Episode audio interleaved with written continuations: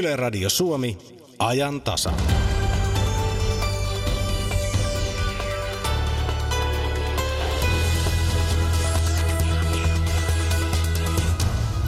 Vaadimme nollatoleranssia seksuaalista häirintää, seksuaalista hyväksikäyttöä ja väkivaltaa vastaan. Tätä viestiä on kuultu Suomessa aikaisemminkin, mutta nyt sanojen takana on joukkovoimaa. Kuuden tuhannen suomenruotsalaisen naisen allekirjoittama vetomus vaatii loppua seksuaalisesta häirinnästä vaikenemiselle ja häirinnälle. Yli 800 naista on kertonut itse kokemastaan häirinnästä pienissä yhteisöistä, yhteisöissä. Tästä me puhumme ajantasan alkupuolella. Lisäksi kuulemme äidinkielen opettajien liiton puheenjohtajan kommentin äidinkielen kokeesta käytyyn keskusteluun. Kielitaidolla on vielä väliä, sukupuolella ei. Työttömyyslukujen tulkintaa ja syynäämistä tehdään tässä ajantasassa yhdessä työministeri Jari Lindströmin kanssa. Uusien suomalaisten sarjasta tavataan kädentaitaja Juri Orro ja kolumnistina on tänään Hannu Reime. Me aloitamme kysymällä, miltä tuntuu vanheta.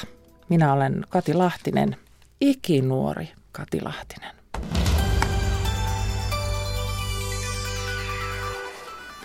Onko kuusikymppinen uusi nelikymppinen ja mitä sitten, kun se vanheneminen, vanheneminen alkaa tuntua, niin miltä se tuntuu? Yle Uutisten nettisivulta löytyy tällä hetkellä testi, oletko iskussa vielä ysikymppisenä. Tuo testi voi kiinnostaa, jos mittarissa on jonkin verran vuosia, mutta ehkä se voisi kiinnostaa nuorempiakin, nimittäin se saattaa jopa lisätä ymmärrystä vanhempia kansalaisia kohtaan. Puhelimessa on nyt geriatrian ja neurologian erikoislääkäri Raimo Sulkava. Hyvää aamupäivää. Hyvää aamupäivää. Mitäs ihmisen keholle ja mielelle tapahtuu, kun hän vanhenee?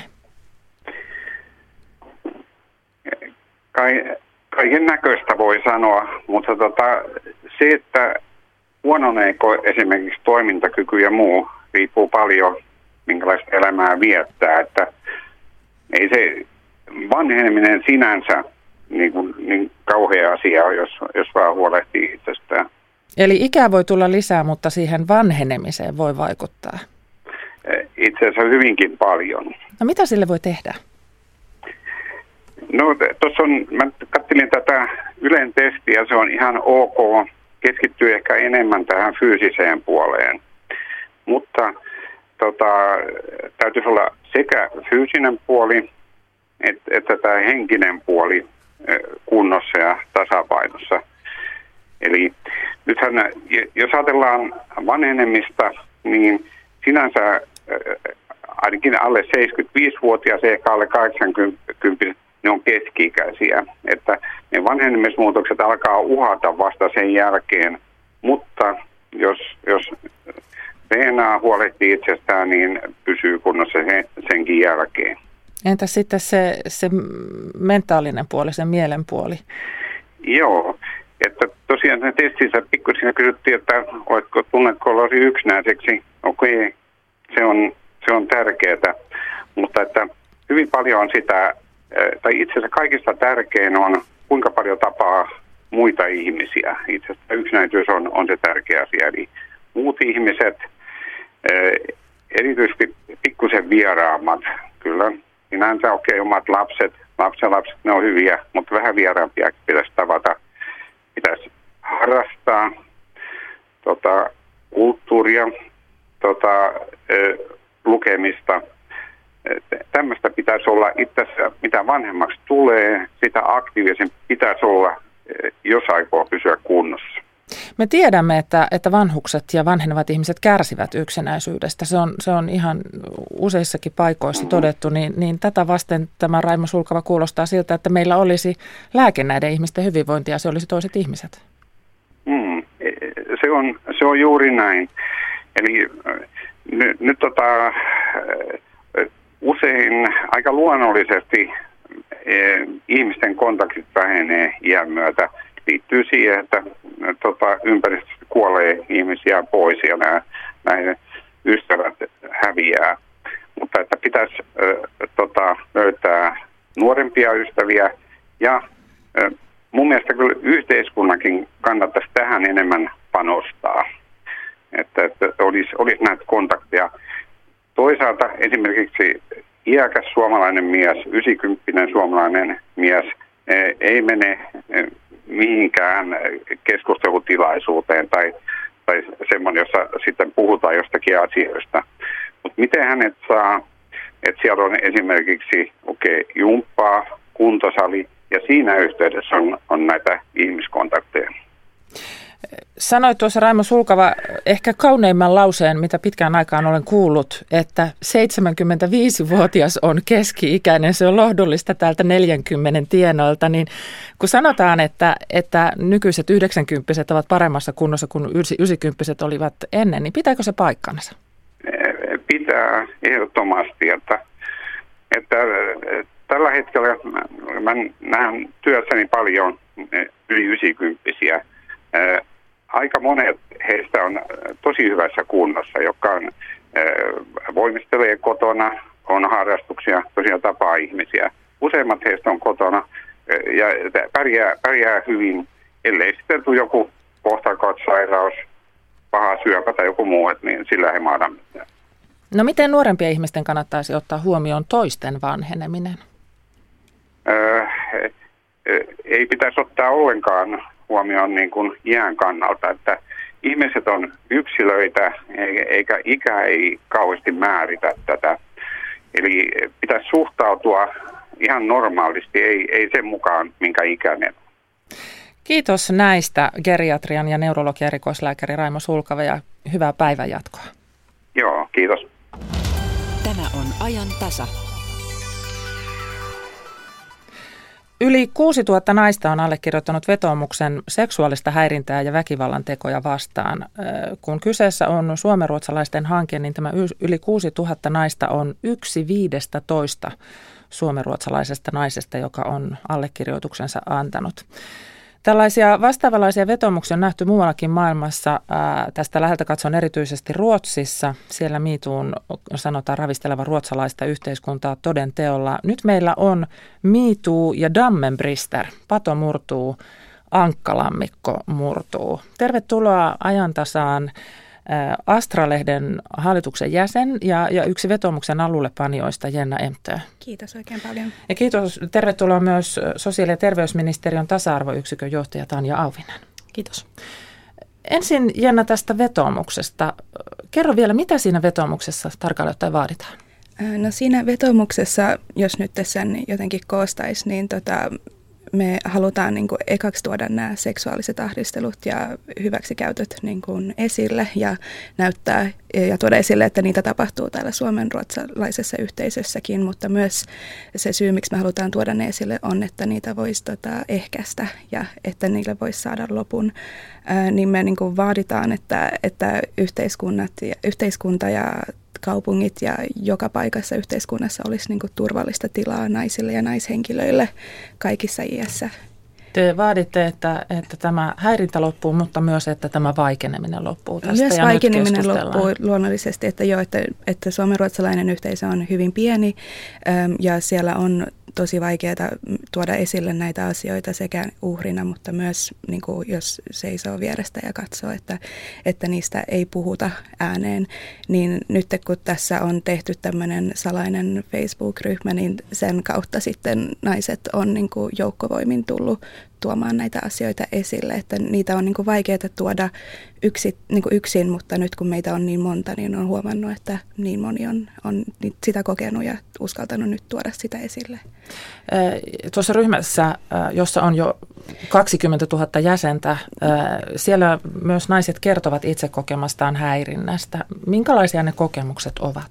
No mä en ihan yksittäisiä tapauksia haluttaisi luonnollisesti mm. paljastaa, mutta on ne ihan tosi väkivaltaisia tota, hyväksikäytös, hyväksikäytöstapauksia, ja, mutta myös niin kuin, ahdistelua työpaikoissa ja kouluissa ja ihan nuoresta iästä niin kuin vanhempaan ikään, että ihan, ihan laidasta laitaan on kyllä tullut näitä tarinoita, että yllättävää on ollut, että, että, että ne on ollut niin väkivaltaisia monet näistä kokemuksista ja myös, että kokemuksia on ollut aika paljon nuorilla ja niin kuin ala, ala-asteikäisillä.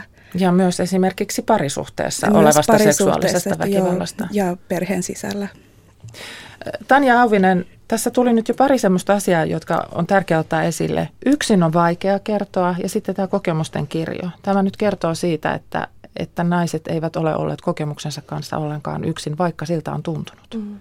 Siitähän se kertoo. Se kertoo, että kyseessä on ihan rakenteellinen ongelma, eli tapahtuu kaikenlaisille, kaiken ikäisille, aikaan, ja paikkaan katsomatta. Ja sen takia myös ne vastaukset, ne toimet, mitä nyt pitäisi tehdä, pitäisi olla kanssa sitten joka tasolla.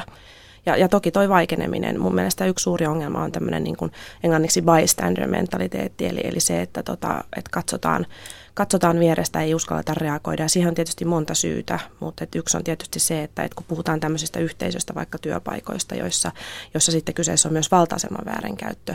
Ja silloin kun tullaan siihen, että häirintä usein tapahtuu, siinä on semmoinen niin kuin valta-asema ja, ja se saattaa olla esimerkiksi esimiehen kohdista, niin kuin työntekijän kohdistamaa, niin sitten tota, sit se luo myös sinne, sinne yhteisöön semmoisen kulttuurin, että ei uskalleta kertoa, joka taas sitten mahdollistaa sen häirinnän, että on niin kuin noidankehä kyseessä. Niin kuin tämä kampanja nostaa esille tällaisen suomiruotsalaisen pienen yhteisön, mm. mutta nämähän ovat pieniä yhteisöjä, työpaikat, koulut, Kyllä. harrastepiirit, Kyllä. Joita, joita on ollut esillä.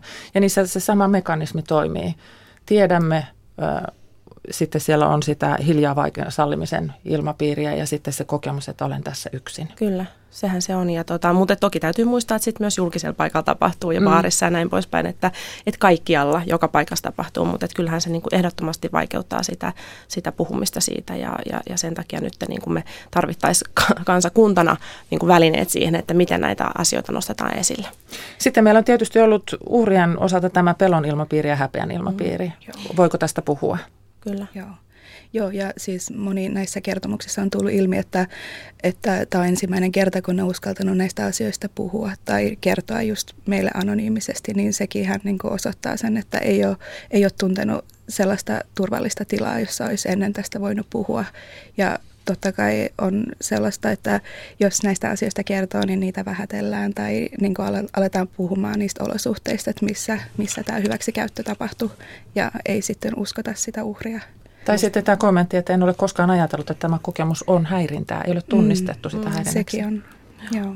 Joo, ja sitten mitä tulee just tähän kokemukseen, että, tota, että musta tämä, niin kuin massiivinen keskustelu tästä on kyllä toivottavasti aiheuttanut sen, että, että kun tiedetään, että seksuaalisen kaltoinkohteluun liittyy just häpeä ja syyllisyyden kokemus, aivan niin kuin sehän ei ole se, se vaan on, jo, jo, tota, mutta, mutta tämä on niin kuin nostanut sen, että ihmiset on tajunnut, että okei, nämä on niin kuin tunteita, jotka, jotka jotenkin tulee tästä tapahtumasta, ne ei ole mun syytä, mm. mutta tota, tämä on kollektiivinen tunne, niin se helpottaa myös tästä puhe, puhumista, että, että se kuuluu siihen se häpeä syyllisyys, mutta se, se pitäisi nyt niin kuin ulkoistaa sille tekijälle, joo, koska joo. se ei ole sun oma. Joo, se ei koskaan se uhrin vika. Joo, kun siihen hiljaisuuteenkin on kuullut, mm. että se häpeä on niin kuin koettu siellä hiljaisuudessa, Kyllä. että siitä ei ole puhuttu tai Kyllä. uskallettu nostaa esille. MeToo-kampanja nousi julkisuuteen kohta pari kuukautta sitten. Ruotsissa äh, sanotaan, että, että tämä kampanja suorastaan ravistelee ruotsalaista yhteiskuntaa. Siellä usean eri alan ammattilaiset ovat tehneet oman vetoomuksensa. Mediassa ja korkealla kulttuurin paikalla olevia henkilöitä on joutunut lähtemään tehtävistään. Ruotsissa on ollut mielenilmauksia, on muutettu sitä, että tuleeko raiskauslakia muuttaa. Siellä todellakin se yhteiskunnallinen keskustelu on ihan toisen tyyppistä kuin meillä. Ja meillä on mietitty, että miksi MeToo ei meillä lähtenyt tämmöiseksi isommaksi keskusteluksi. Ehkä tämä on avaus, mutta onko sinulla Tanja Auvinen ajatusta siitä, että miksi meillä on ollut niin hiljaista?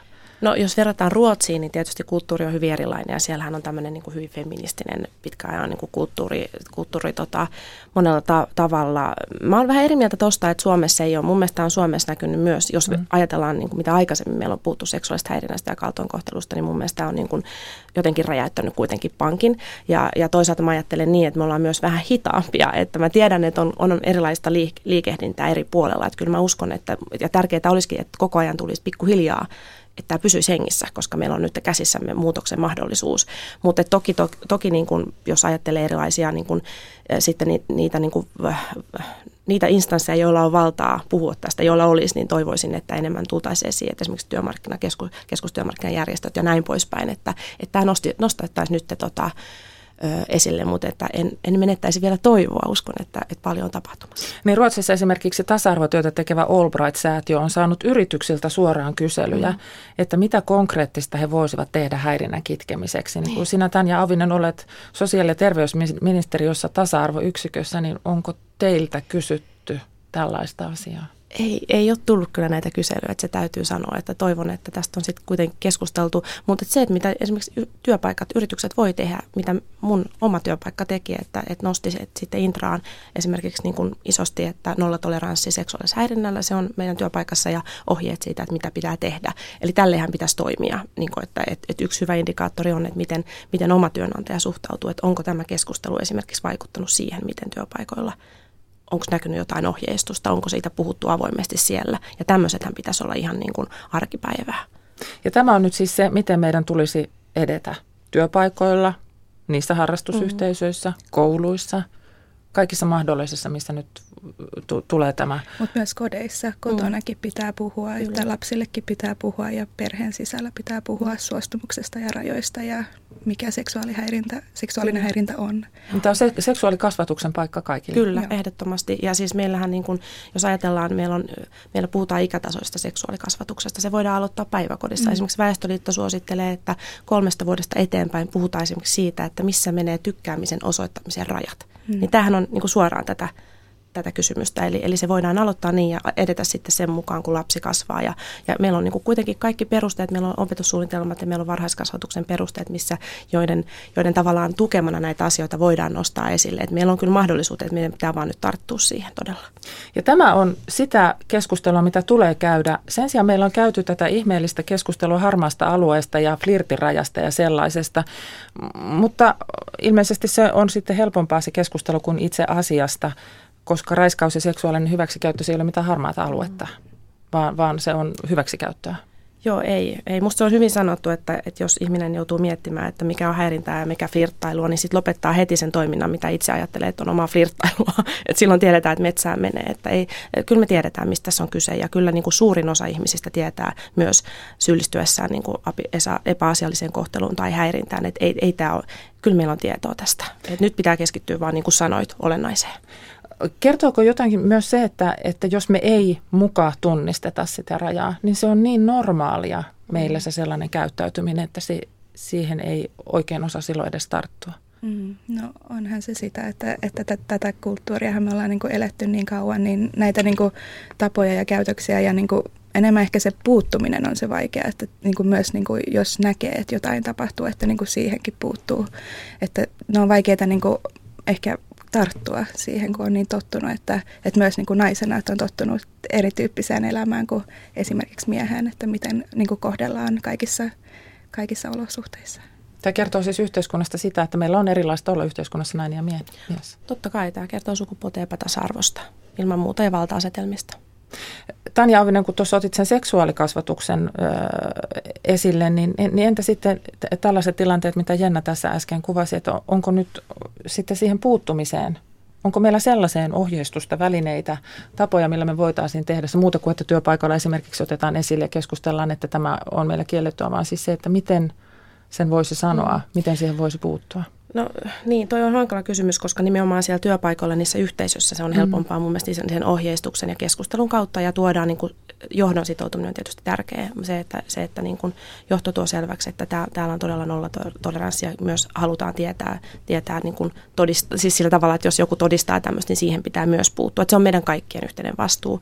Mutta sitten se, että miten, miten niin kuin julkisella paikalla ja semmoisissa tilanteissa, missä, missä, missä ei niin kuin – tunne, niin, koska meillä on kuitenkin kertomuksia siitä, että meillä on julkisissa kulkuvälineissä nuoria, nuoria naisia ja tyttöjä häiritään niin kuin todella paljon, että miten se, niin mä, mä en osaa vielä oikein mm. sanoa, että mitä sille voisi tehdä, muuta kuin se, että me keskustellaan tästä nyt tällä tasolla ja että tulee semmoinen kollektiivinen ajatus siitä, että hei toi on väärin ja mä uskallan puuttua, koska myös siinä, että jos sä oot se ainoa, joka, joka ehkä uskaltaa avata suunsa ja muut vaan niin kuin katsoo sivuun, niin se ei auta sitä tilannetta. Niin, ja tämä häirintä voi olla siis, se voi olla huutelua, se voi olla siis puhetta, mutta mm. se voi olla ihan siis koskettamista kyllä, täysin kyllä, fyysistä. Se kai on ensimmäinen askel, että ei on ei. Kyllä, ja siinä taas palataan siihen, niin kuin, siihen tota seksuaalikasvatukseen sieltä ihan pienestä asti, että myös mm. niin kuin meille kaikille opetetaan, että toisen ei on ei, että ei pelkästään niin kuin omista, omista oikeuksista ja rajoista, vaan siitä, että ne koskee myös kaikkia muita, ja mulla ei ole oikeutta niin kuin, rikkoa niitä. Mm. Tässä on toivottu välillä sitä, että kun, kun tämmöinen kampanja on, että sitten, sitten tuotaisiin niitä nimiä esille. Päitä pitää pudota ennen kuin me uskomme, että tämä on totta. Niin poistuuko itse ongelma sillä, että yksittäiset tekijät poistuvat? Tanja Auvinen.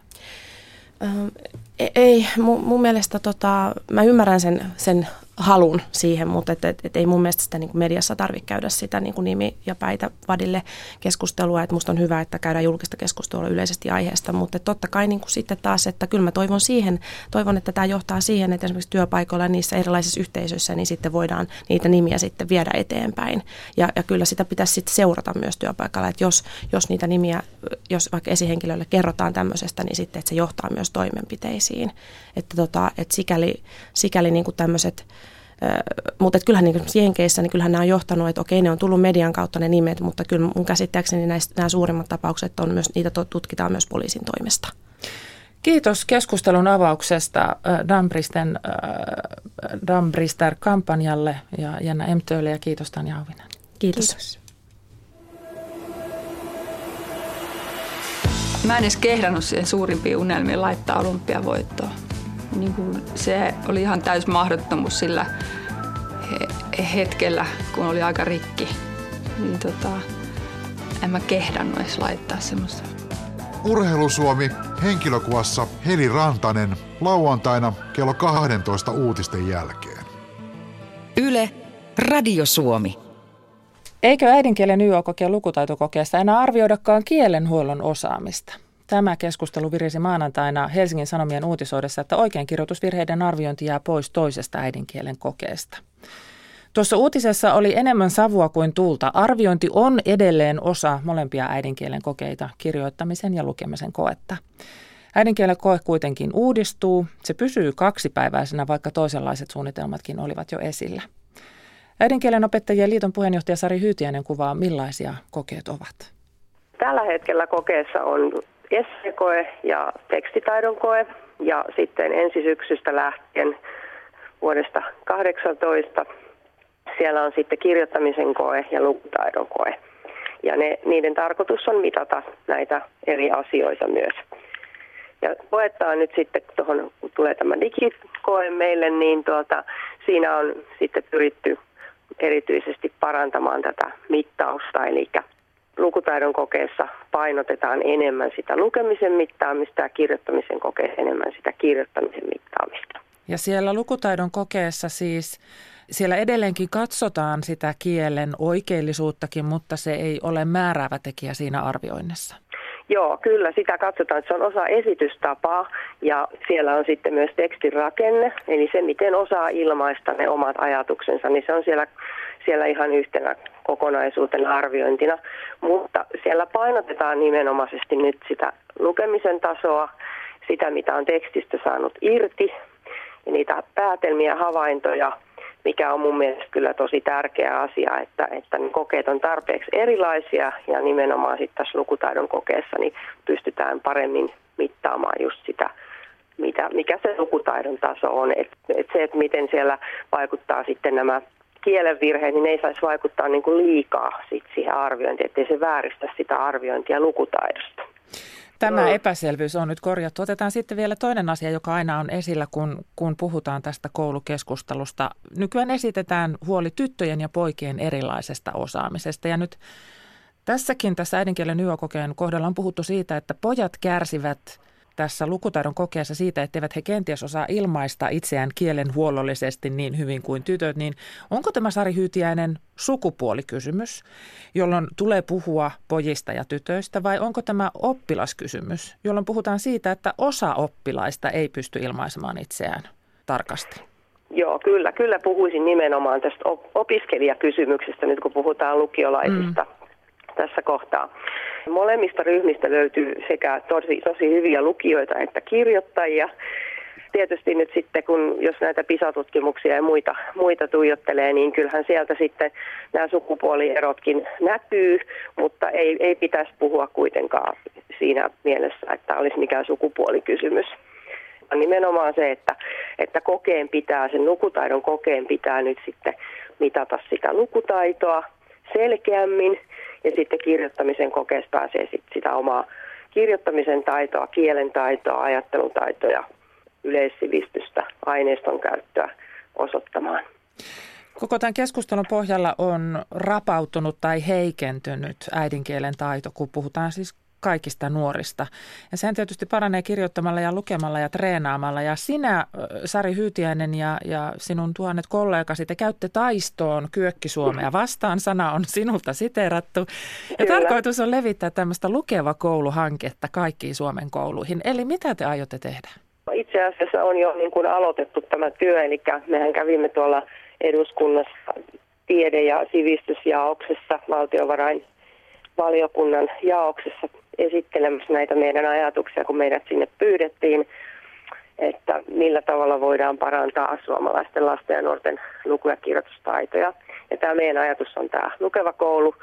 Se sai me, meidän mielestä siellä hyvän vastaanoton ja ajatuksena oli sellainen, että se pitäisi lähteä tämmöisestä kansallisesta strategiasta, jota lähtee miettimään asiantuntijoiden porukka, että siellä on eri kielen ja lukemisen ja kirjoittamisen kielen kirjallisuuden ihmisiä koolla, jotka miettii tämmöistä strategiaa, miten saadaan tosiaan koko tämä lukemisen kulttuuri niin tavallaan uudella, uudelleen herätettyä henkiin ihan koko yhteiskunnassa. Ja tämmöinen porukka on nyt perustettu, eli se on tämä lukutaitofoorumi. Ja meillä on sellainen ajatus siinä, että pitäisi erityisesti vahvistaa nyt sitten, tämä on tämä äidinkielenopettajan liiton ajatus, että pitäisi vahvistaa näitä koulujen kirjastoja ja sitten koulun ja kirjaston yhteistyötä. Näinkin niin, yksinkertainen niin, asia siis, kun kirjasto Kyllä, ne on niin retuperällä meillä tällä hetkellä Suomessa. Että siellä on, tai sanotaan, että ne on hyvin kirjavia, että joissakin kouluissa ei, ei niin kuin kirjoja saa hankkia suunnilleen yhtään, että rahat on niin vähissä ja sitten on sellaisia kuntia, joissa sitten on sitten syystä ja toisesta panostettu koulukirjastoihin ja kirjojen hankintaan ja muuhun, ja ne on hyvin pitkälle vietyjä kuvioita sitten siellä. Eli kyllä tämä vaatii niin kuin tämmöistä ihan selkeää strategiaa ja sitä, että, että tota, velvoitetaan kunnat ja koulut pitämään huolta tästä lukemisen asiasta ja koulukirjastoista ja koulun kirjaston yhteistyöstä. Ja kirjastojen kohdalla on tainnut käydä sillä tavalla, että joissakin kouluissa ne on saaneet väistyä, kun on tarvittu Kyllä. opetustilaa esimerkiksi kasvavien oppilasmäärien tai vaikka sisäilmaongelmien vuoksi, niin se on näyttänyt hukkatilalta, johon voi laittaa oppilaita, kirjat pois oppilatilalle. Mm, kyllä, näin on jo aika monesti. Niistä on tullut sitten siinä vaiheessa, kun tarvittiin tietokoneluokkia, niin niistä on tullut sitten ATK-luokkia. Et ne on täytetty sitten niillä tietokoneilla. Kirjat on sitten siirretty luokkiin ja vähän kerrassaan on ehkä jossain koulussa käynyt niin, että sitten ne on kuistuneet ne kirjastot sitä myöten. Lisäksi sitä äidinkieliopettajien liitossa muistutatte ääneen lukemisen tärkeydestä myös, ei pelkästään Kyllä. niille pienille lapsille, vaan myös niille, jotka ovat juuri lukemaan oppineet ja, ja ehkä vähän isommillekin. Kyllä, kyllä. Eli tota, lukutaitohan on semmoinen semmoinen asia, joka kehittyy koko ajan ja se peruslukutaidon oppiminen ensimmäisillä luokilla, niin sehän ei suinkaan riitä, että me voi ajatella, että lapsi on silloin niin kuin lukutaitoinen.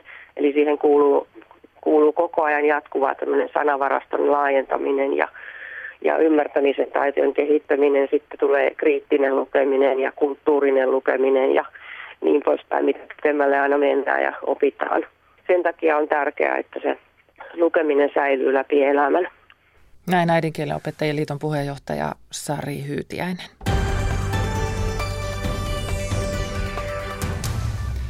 Työttömyys on Suomessa vähentynyt trendinomaisesti noin vuoden verran. Mutta paljonko lukujen kaunistumiseen vaikuttaa se, että TE-toimistot vain yksinkertaisesti siivoavat kortistojaan? Haastattelussa on työministeri Jari Lindström.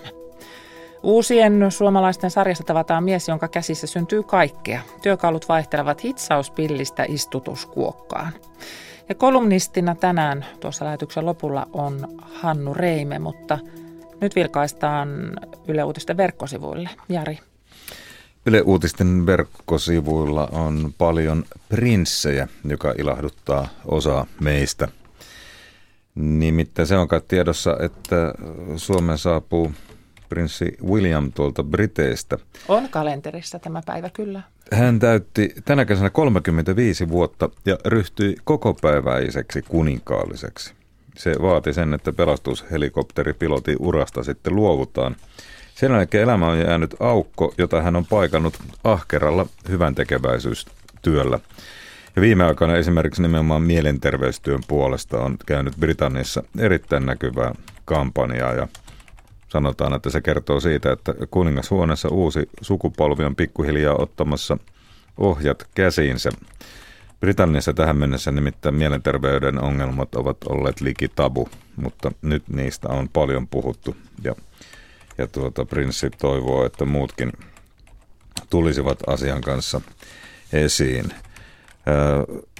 Hän on tänään ja huomenna Suomessa ja tuota, paras paikka kai nähdä William ihan itse on huomenna alkuiltapäivästä, nimittäin silloin hän vierailee joulumarkkinoilla Esplanadin puistossa. Vielä kotiin tuliaisia meikkaisin. Saattaisi olla, että sieltä löytyisi jotain kivaa suomalaista käsityötä. No, onhan täällä myöskin Ruotsin yrittäjäprinssi Daniel. Hän tulee Slashiin, jossa prinssi Williamkin käy Slashissa. Hän taas on tämmöinen sanottu yrittäjäprinssiksi ja yrittäjätaustahan Danielilla onkin. onkin. Ja tuota, hän tulee tänä vuonna yhdessä tukemiensa nuorten yrittäjien kanssa. Hänellä on tämmöinen Prince Daniels Fellowship – kumppanuus- ja yrittäjäohjelma ollut jo useita vuosia, joka edistää myönteistä yrittäjäkulttuuria ja sallivampaa asennetta riskinottoon ja epäonnistumiseen. On ihan ok epäonnistua, kertoo Daniel, ja mä luulen, että se sopii tänne suomalaiseen yrityskulttuurin hyvin. Eikä tässä kaikki. No niin, kuka vielä? Näyttää siltä, että tänne on tulossa myös Norjan Haakon. Oho! Ja sanoisin, että uutiskuvaajat odottaa Slashissa hetkeä, jolloin ne saisi samaan kuvaan hymyileen sekä Williamin, Danielin että Haakkonin. Se olisi kova kuva. Ja eikö iltapäivälehdet eilen kertoneet, että Lionel Messi on Kuusamossa? Kyllä. Suomi on nyt aika hot ja pop. Suomi on hot ja pop. Mutta täytyy ehkä sen verran vielä perinteistä suomalaista kertoa, että tota, loistava urheilu Suomi-dokumentti jatkuu tänään. Siellä muistellaan Seppo Rädyn värikkäimpiä hetkiä. Ja Puvi kertoo siitä, kuinka hän oli vihaista Seppoa Stuttgartin MM-kisoissa, osa ehkä muistaa haastatellut. Ja siellä paljastuu tänä iltana sitten se, että siinä vaiheessa kun reitti katkesi, Seppo kääntyy puoleen ja sanoi, että lopetetaan nyt tämä paskan jauhaaminen, tarjoa minulle tupakka ja sano, missä on lähi viinakauppa. Ja lisää hän saa sitten telkkarista, areenasta, radiosta ja muista kanavista. Tajuatko Jari, mitä teit äsken? Sulla on tässä William, Daniel, Haakon, Haakon ja, ja Seppo Räty. Neljä jätkää. Oho, päivä. Suomessa työttömyys on trendinomaisesti vähentynyt noin vuoden verran ja vieläpä niin, että kesän jälkeen työttömät työnhakijat ovat vähentyneet poikkeuksellisen paljon. Huono uutinen on se, että luvut ovat edelleen rumia. TE-toimistoissa oli lokakuun lopussa kirjattuna 272 500 työtöntä työnhakijaa. Seuraavaksi asiasta on tentattavana työministeri Jari Lindström, toimittajana Sakari Kilpelä. Kun työ- ja elinkeinoministeriön lokakuun työllisyyskatsaus viime viikolla julkaistiin, niin selvisi, että teidän lukunne osoittavat työttömien määrän paljon nopeampaa laskua kuin tilastokeskuksen työvoimatutkimuksessa tulee esille. Tämä johtaa kysymykseen, miten paljon olette onnistunut siivoamaan TE-toimistojen kirjoista pois ihmisiä, jotka eivät ole työnhakijoita vai jotakin muuta? On ihan totta, että nämä tilastot ollaan nyt saatu parempaan kuntoon, uskottavampaan kuntoon. Syy siihen on pitkälti näistä kolmen kuukauden välein tapahtuvissa haastattelussa, joiden yksi vaikutus meidän asiantuntijoiden mukaan on se, että nyt me tiedetään paremmin, kuka on oikeasti työttömänä ja kuka ei. Monesti voi käydä niin, että ihminen saa työtä ja hän ei muista sitä sitten ilmoittaa, jolloin se järjestelmässä edelleen näkyy työttömänä tämä ihminen. Työttömiä työnhakijoita oli TE-toimistossa lokakuussa 56 000 vähemmän kuin vuosi sitten. Hyvä luku. Tilastokeskus kertoo työttömien määrän vähentyneen 20 000. Lähtöluvut ovat tilastointitavasta johtuen erilaisia, mutta muutosten pitäisi olla suhteellisesti suurin piirtein samaa suuruusluokkaa nyt kysyn oikeastaan uudestaan, että miten paljon ministeriön lukujen kaunistumisen vaikuttaa se, että työvoimapalvelujen piiristä on siivottu pois ihmisiä, jotka teidän mielestänne eivät kuulu sinne? Mä itse asiassa lähtisin edes näitä kahta tilastoa sillä lailla vertaa toisia, että vertaisin niitä aina keskenään kunkin, kunnakin aikana, kun niitä verrataan. Että tilastokeskus, tilastointikeskus tai tilastointitapa on tässä ero. Ja kun me tehdään ajantasaisesti ja toinen on otanta-kysely ja toisessa on määritelmät erilaiset, niin siitä tulee nämä erot. Ja se trendi kuitenkin on molemmissa sama. Ja niin siihen luotan, siihen pitkän aikavälin trendiin. se on ihan totta, että edelleen on aivan liikaa ihmisiä työttömänä sen takia tätä työtä pitää jatkaa päättäväisesti. Vielä yritän, yritän haarukoida tuota, että miten paljon TE-toimistojen kirjauksista on poistettu sellaisia ihmisiä, jotka oikeasti eivät ole työmarkkinoiden käytettävissä. Jonkunmoinen vaikutus on ollut esimerkiksi tällä niin sanotulla Lex Lindströmillä, jossa tota, tehtiin tämmöinen kerta-armahdus. Eli siis tarjottiin mahdollisuutta jäädä sitten eläkkeelle ja tuota, tällaiselle tuki, tuetulle eläkkeelle. Sillä on jonkunmoinen merkitys, mutta kyllä itse väitän, ja näin mulla on vakuutettu meidän asiantuntijoiden suusta, ja us, en, mulla on mitään syytä epäillä sitä, etteikö tällä, että kun ihmisen, ihmisen on haastateltu, me ollaan saatu paljon paremmin tätä tietoa nyt molemmin puolin kulkemaan. Ja tämä vaikuttaa näihin tilastoihin merkittävästi. Miten hyödyllisinä pidätte näitä määräaikaishaastatteluja? Pidän niitä erittäin hyödyllisinä, koska tota, paitsi että silloin on saatu nämä tilastot parempaan kuntoon, niin oikeasti me ollaan saatu ihmisiä aktivoitua. Ja se on mennyt niin päin, että kun tätä alussahan tämä haukuttiin suoraan sinne ja syvälle, että tässä on mitään järkeä, ensinnäkään te ette selviä tästä. Me käytiin tässä joku aika sitten Uudenmaan TE-keskuksessa kysymässä, että mikä on tilanne – kun he oli elokuussa 2016 tehty, tehnyt noin 3000 työllistymissuunnitelmaa, niin nyt 2017 eh, vastaavana aikana niitä oli 30 000. Tämä on aivan niin kuin eri planeetalla, eri kartalla jo tämä tilanne. Eli kyllä tämä niin kuin kertoo siitä, että ollaan mennyt, mielestäni ihan oikea asia tehdään. Miten paljon näihin määräaikaishaastatteluihin osallistumattomuuden vuoksi on määrätty sanktioita? Siitä mulla ei ole mitään tilastoa, mutta on selvää, että silloin kun tätä, tätä haastattelujen määrää lisätään, niin kyllä se näkyy myös niiden sanktioiden määrässä, koska me päästään paremmin kiinni myös tähän, tähän puoleen. Mm-hmm.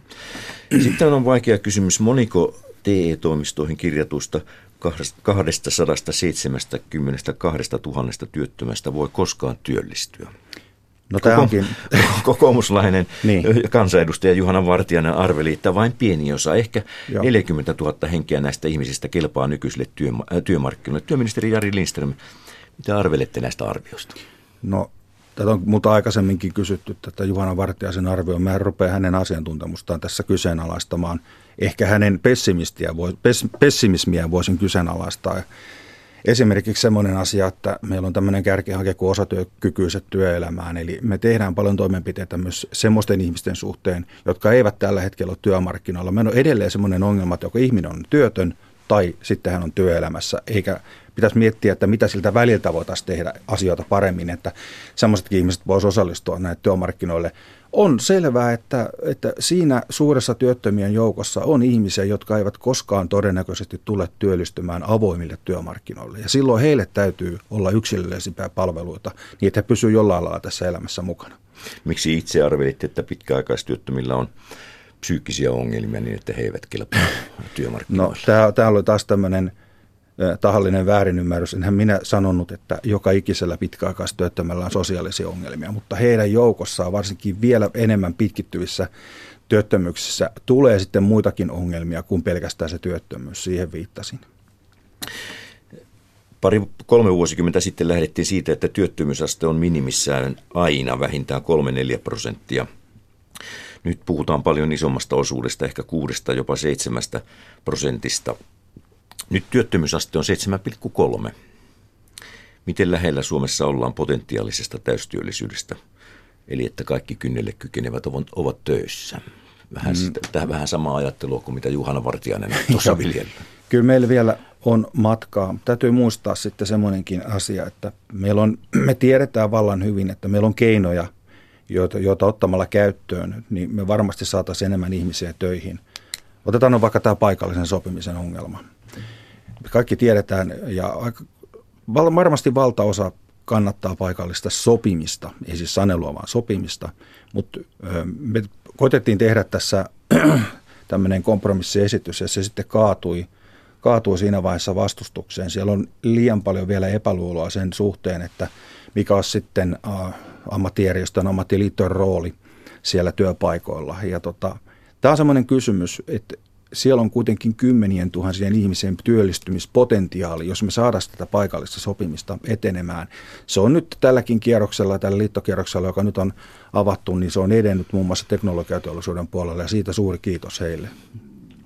Millä tavalla tuo nyt sitten sitä voitaisiin edistää? No Mä uskon, että tämä, mä uskon, että se ymmärrys, ymmärrys, tämä on hyvä esimerkki teknologiateollisuus, teollisuusliiton nämä, tämä yhteinen sopimus, jossa merkittävässä määrin minun mielestäni lisättiin paikallisen sopimisen mahdollisuutta. Tämä muistaa, että siellä on jo pitkä historia sitä paikallisesta sopimista. Tämä ei ole mikään uusi keksintö tässä ja nyt.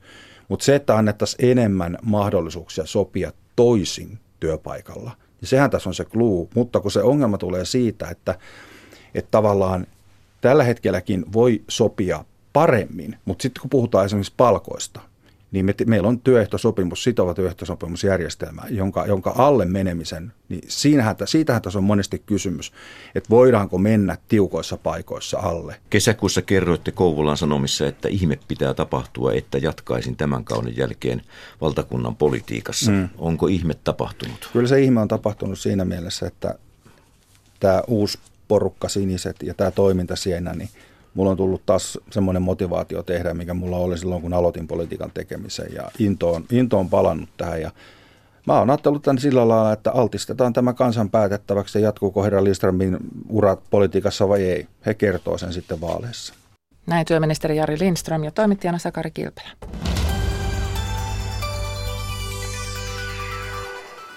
Matti Matti, kuningas Matti, jos tässä äsken oli kerta neljä jätkää. No näin voidaan sanoa. Kyllä tuossa kello, kolmen, äh, kello 11 uutisten jälkeen niin jonkinlainen aaltojen kuningas on, koska Suomen radiota silloin vedetään. Ja kyllähän me ollaan myöskin monarkkitunnelmissa tänään Suomen radiossa.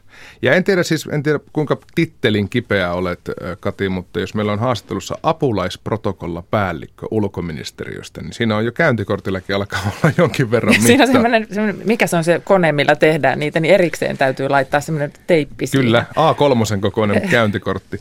Mutta siis kuten varmaan tiedetään, niin kruununprinssi William on, on tänään saapumassa Suomeen. Virallista ohjelmaa on tänään presidentin kanssa ja huomenna sitten tavallinen kansa, niin sanottu tavan kansa pääsee ää, prinssiä näkemään ja tapaamaan. Saadaan muun muassa ohjeet siihen, että miten prinssiä tulee puhutella ja onko soveliasta ottaa selfie. Hei Will! Hei Will! Tai Bill hän on yleensä Williamien lempinimi, ainakin Yhdysvalloissa. En tiedä mistä se tulee, mutta Billiksi sanotaan Williameita. Billy.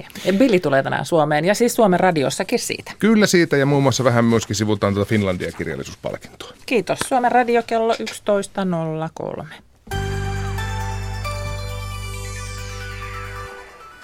Sitten ajantasa esittelee taas yhden uuden suomalaisen. Juri Orro on tullut työn perässä Suomeen. Elannoksen hän rakentaa laivoja, mutta hänen kätensä taitavat melkein mitä vaan. Hän hitsaa, asentaa sähköä, korjaa auton ja moottoripyörän, tapetoi kokoa kasvihuoneen ja istuttaa kirsikkapuun. Minä olen Jüri Orro. Ma olen Eestis, olen Eestis sündinud, lõpetanud kooli, käisin kutsekeskkoolis, jälkeen õppisin instituudis, olen seegi lõpetanud. Asun Suomes Tammelassa. Käin töös Helsingis telakalla, ehitame jäämurdeid. Minä ja vaimo etsisimme asunto Suomessa. Tämä olin työssä Raumalla, Turussa ja Helsingissä ja mä olisin tämmöistä paikkaa, missä on, joka, joka kaupunki on noin saman verran kilometriä. Sitten me löytyisimme tämmöistä paikkaa kuin Tammella. Kyllä jos näemme tämä talo, siis me kiinnostuisimme ja mm. ostuisimme tämä talo. Täällä on ihan hyvä piha ja onko puuta ja omenaita ja kirsikoita ja herukkaa ja karhu, karhumaria. Ja. Jyri Orro on koulutukseltaan hitsari, mutta tekee käsillään mitä vaan. Sähkötöitä telakalla, kotona rakentaa, korjaa, asentaa. Vaimo esittelee makuhuoneen tunnelmallista valaistusta, juuri muurattua takkaa, uusia tapetteja. Pihalla valmistuu vahinkovakuutuksesta hankittu auto – Moottoripyörät ovat tallissa taipaleelle valmiit. Sadevesikouru sen sijaan pitää kaivaa valmiiksi. Karhunmarja ja kirsikan talvehtiminenkin puutarhassa kiinnostavat. Palkkatyötä riittää, tosin sitä saisi löytyä vähän lähempää kotia. Se oli noin 11 vuotta takaisin. Kaveri suomalainen, kuka omistasi sitä firmaa. Se oli osuuskunta ja osuuskunta päällikkö oli. Ja kyllä me tavattaisimme Virossa ja sitten tuli hyvä ystävä ja siis hän kysyi, että haluatko tulla Suomen töihin ja mä mm. sanoisin joo, että mä tuun mm. Suomen töihin. Ja on 11 vuotta Suomessa töissä. Aina koko ajan olen laivarakennusessa töissä, sähköhommissa. Peruskoulutus minulla on hitsaja. Noin. Mä olen ammattikoulu lopettanut, olen hitsaja. Ei, mä rakastan sähköä, ei ole, niin. ei ole, perus, ei ole perustutkinto joo, tehty, joo, ei mitään. Joo. Kyllä mä yrittäisin täällä mennä, etsisin, etsisin koulutusta, ei löytynyt vielä. No minä olen aina koko ajan yhdessä liikessä työssä ja koko ajan samassa liikessä joo. työssä. Kyllä mä etsin täällä lähellä nyt, että ehkä Forsassa tai Rihimää tai Hämeenlinnassa etsin muu työtä, että olla koko, koko, koko ajan illalla, että olla kotona ja ei vielä löytynyt. Maanantai-aamulla menen töihin ja sitten torstaina tulen kotiin takaisin. Meidän firma sitten vuokra kämppää ja me asumme siellä. Ja meillä on laivassakin, että kaikki on paljon liikeitä kukaan Lietuasta. Ne ottaa meiltä kaikki, mm, kaikki projektit sen takia, että niiden hinta on halvat ja ne, mm-hmm. ne ottavat suomalaisfirmalta kaikki ne omille kaikki ne projektit. Töitä ei ole niin paljon kuin... Ei ole niin, no kyllä meidän firma riittävästi, monen firmassa ei ole töitäkin. No, meillä on nyt sairaala, kuntosaali, sauna. Siellä on, no ehkä kokonaismitta ehkä tulee noin 200-300 neliö varmaan. Joo, kaikki sähkö kaikki, kaikki ja kaikki, mikä tulee sähkökaapit, ne tarvitsee kytkittää. Ja siellä meillä alueella on venttiilikaappi, siellä sisällä tulee noin 70 kaapeli tulee sisälle ja ne tarvitsee kytkittää noin 70, eli 70 venttiiliohjauskeskus. Sitten on sama meidän alueella on vedenoovikeskus No ensi viikolla se pitäisi menemään kuelle. Sen viik- noin viikko seitsemän päivät viiva kymmenen päivän kuelmerellä. Sen jälkeen tulee takaisin, että täällä mikä tulee huomatukset, ne tarvitsee korjata ja sitten. Kyllä luovutus on seuraava kuu 15 päivää. Se menee jäämerellä. Ja sitten sen jälkeen on sitten vielä samanlais kaksi murtajaa vielä puol, puolitoista vuotta, kaksi vuotta. Vielä, Joo. vielä pääsee hommaan. kaksi polkupyörää. kaksi moottoripyörää ja kaksi autoa. Yksi on Yamaha Royal Star, toinen Suzuki Intruderi. Autot on Chrysler PT Cruiser ja sitten olisi vaimolla Citroen C2. Mä hoitan itse tehdä kaikki remontti koska Suomessa huoltoasemassa on liian kallit hinnat. No joo, ja mä oon valmis. Mä voin käynnistetä ja voi ajata. Mä oon käynyt äh, valko äh, sitten sen jälkeen käisimme Kemissä. Ei ongelma. Tää vuotta, en oo, en mä kyllä. Käymme Narvassa, en mä käy menemmekö taas valko tai ei. No jos me tulimme takaisin Valko-Venäjästä, jos mä ajasin yksi kaveri, kaverin mukaan. Meillä tuli suora sieltä Tallinna 1100 kilometriä 14 tuntia. Meillä sanovat niin, että moottoripyöräilijä ei, ei ole koskaan kipeä. ei pelkä mitään, jos tulee vettä enää. Jos tarvii ajoita, ajomme ja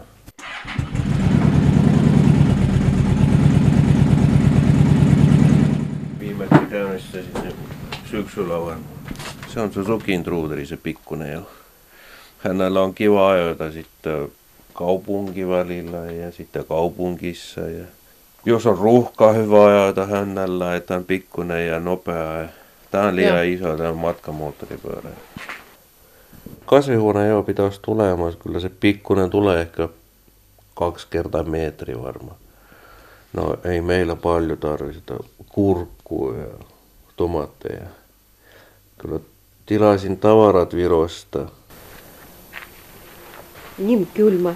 Kaikki ruusut oli suojatettu. Nyt ei voi avata, koska maassa jää. Mutta minä laitoin tämä lunta. Istuisimme syksyllä suklakirsika, jos lapsilla ah. syntyi. No täällä on viisi puuta, mikä me istuisimme, istuttuisimme. Uudet. Täällä. Uudet, joo. No, yksi omenapuu, sitten kaksi, kaksi kirsikkaa, sitten suklaakirsikkaa ja siis luumu, sinikkaluumu. Joo. Joo. Tämä oli vanha se omenapuu, se viimeinen vuotta leikkasimme pois täältä. Sitten ne tarvii leikata vielä vähän oksi pois. Tämä on leikattu, toi ei. Jahan ei riitä aikaa. Joo. Näin siis Juri Orro. Tämän sarjan toimittaja on Katarina Lahtonen. Sitten päivän kolumniin. Ratkaisemattomassa Palestiina-Israel-konfliktissa muistellaan tänä vuonna selkkauksen kolmea merkittävää käännettä. Sata vuotta sitten Britannian hallitus antoi lupauksen juutalaisten kansallisen kodin perustamisesta Palestiinaan ja viime kesäkuussa tuli kuluneeksi 50 vuotta siitä, kun Israel valtasi alueen. Syksyllä 1947 silloin vielä nuori maailmanjärjestö Yhdistyneet kansakunnat otti ensimmäisen kerran kantaa Palestiinan kysymykseen. Tuosta ajasta kertoo Hannu Reime. Päivälleen 70 vuotta sitten YK yleiskokous hyväksyi suunnitelman Britannian hallitseman mandaatti Palestiinan jakamisesta kahtia. Alueelle perustettaisiin omat valtiot juutalaisille ja arabeille ratkaisuna maata piinanneeseen väkivaltaan ja terrorismiin. Aseistetut järjestöt molemmin puolin kävivät terroristista kamppailua toista väestöryhmää sekä brittihallintoa vastaan. Tuhoisin ja näyttävin britteihin kohdistettu pommiisku tehtiin heinäkuussa 1946. Yli 90 ihmistä kuoli, kun maitotonkkien kätketyt räjähteet tuosivat yhden siiven Jerusalemin King David hotellista, jossa Palestiinan brittihallinto piti päämajansa. Iskun suunnittelija toteutti Menachem Beginin johtama Irgun Zweilumi, eli kansallinen sotilasjärjestö, jonka tavoitteena oli Jordanin molemmille rannoille ulottuva juutalaisvaltio. Irgun ja vieläkin jyrkempi terroristiryhmä Lehi räjäyttivät pommeja mieluiten sellaisilla paikkakunnilla, jossa arabit ja juutalaiset elivät sovussa keskenään. Ilmeisenä tarkoituksena oli provosoida väkivaltaa ja näin lopettaa veljeily arabien kanssa. Suosittu iskukohde oli punainen Haifa, pohjoinen satamakaupunki, jossa juutalaiset ja arabityöläiset työskentelivät yhdessä samoilla mandaattihallinnon alaisilla työpaikoilla, rautateillä, öljynjalostamossa ja satamassa. 70 vuotta sitten Palestiinan asukasluku oli noin 1,8 miljoonaa, kaksi kolmannesta arabeja ja kolmannes juutalaisia.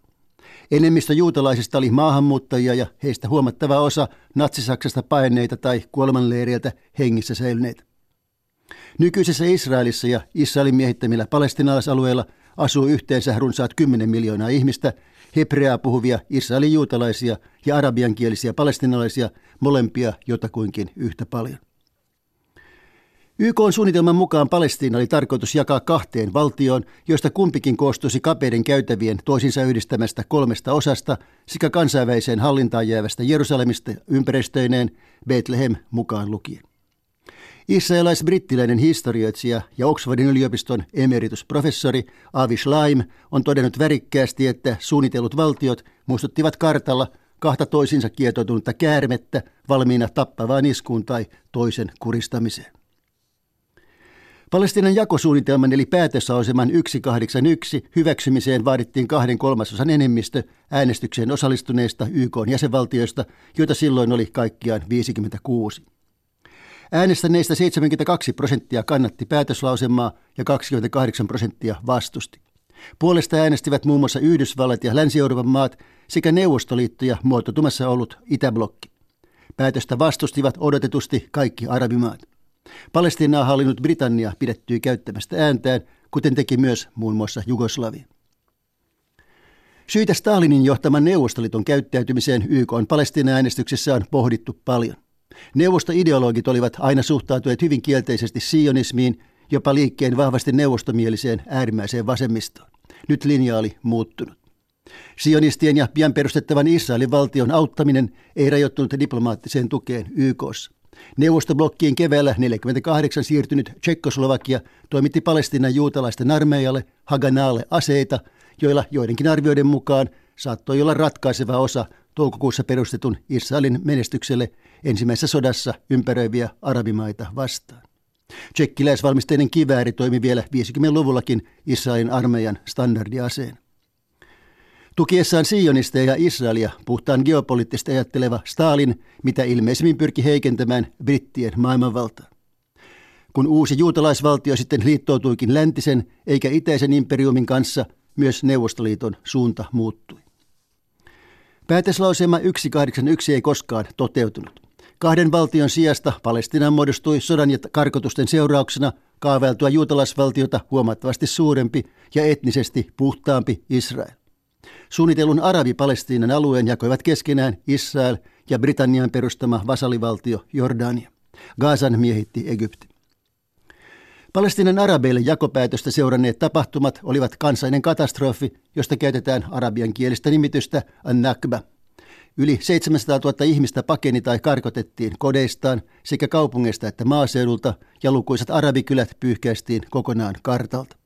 Pakolaisia ei päästetty palaamaan koteihinsa, kun ensimmäisen Israelin ja Arabien sodan taistelut olivat tauonneet vuonna 1949. Muutama vuosi ennen YK äänestystä Palestinan sionistien johtaja David Ben-Gurion piti tärkeän puheen ammattiyhdistysliike Histadrutin kokouksessa. Israelin tuleva pääministeri painotti, että lopuisena päämääränä ei saa olla juutalaisvaltion perustaminen Palestiinaan, vaan Palestiinan muuttaminen juutalaisvaltioksi. Tätä ohjelmaa ovat kaikki Israelin hallitukset noudattaneet tähän päivään saakka. Siirtokuntien perustaminen miehitetylle alueelle on johdonmukaista jatkoa periaatteelle, joka muotoiltiin yli 70 vuotta sitten. Alue kuuluu vain yhdelle kansakunnalle. On vaikeaa kiistää väitettä, että näin estetään oikeudenmukainen ja hyvän tahtoinen ratkaisu israelaisten ja palestinalaisten riitaan. Kolumnistina Hannu Reimä. Tie 5 välillä Mikkeli-Kuopio ja Mikkelissä Kinnarin liittymä, siellä tilanne ohi. Siis tie 5, Mikkeli-Kuopio ja Mikkelissä Kinnarin liittymä, tilanne ohi.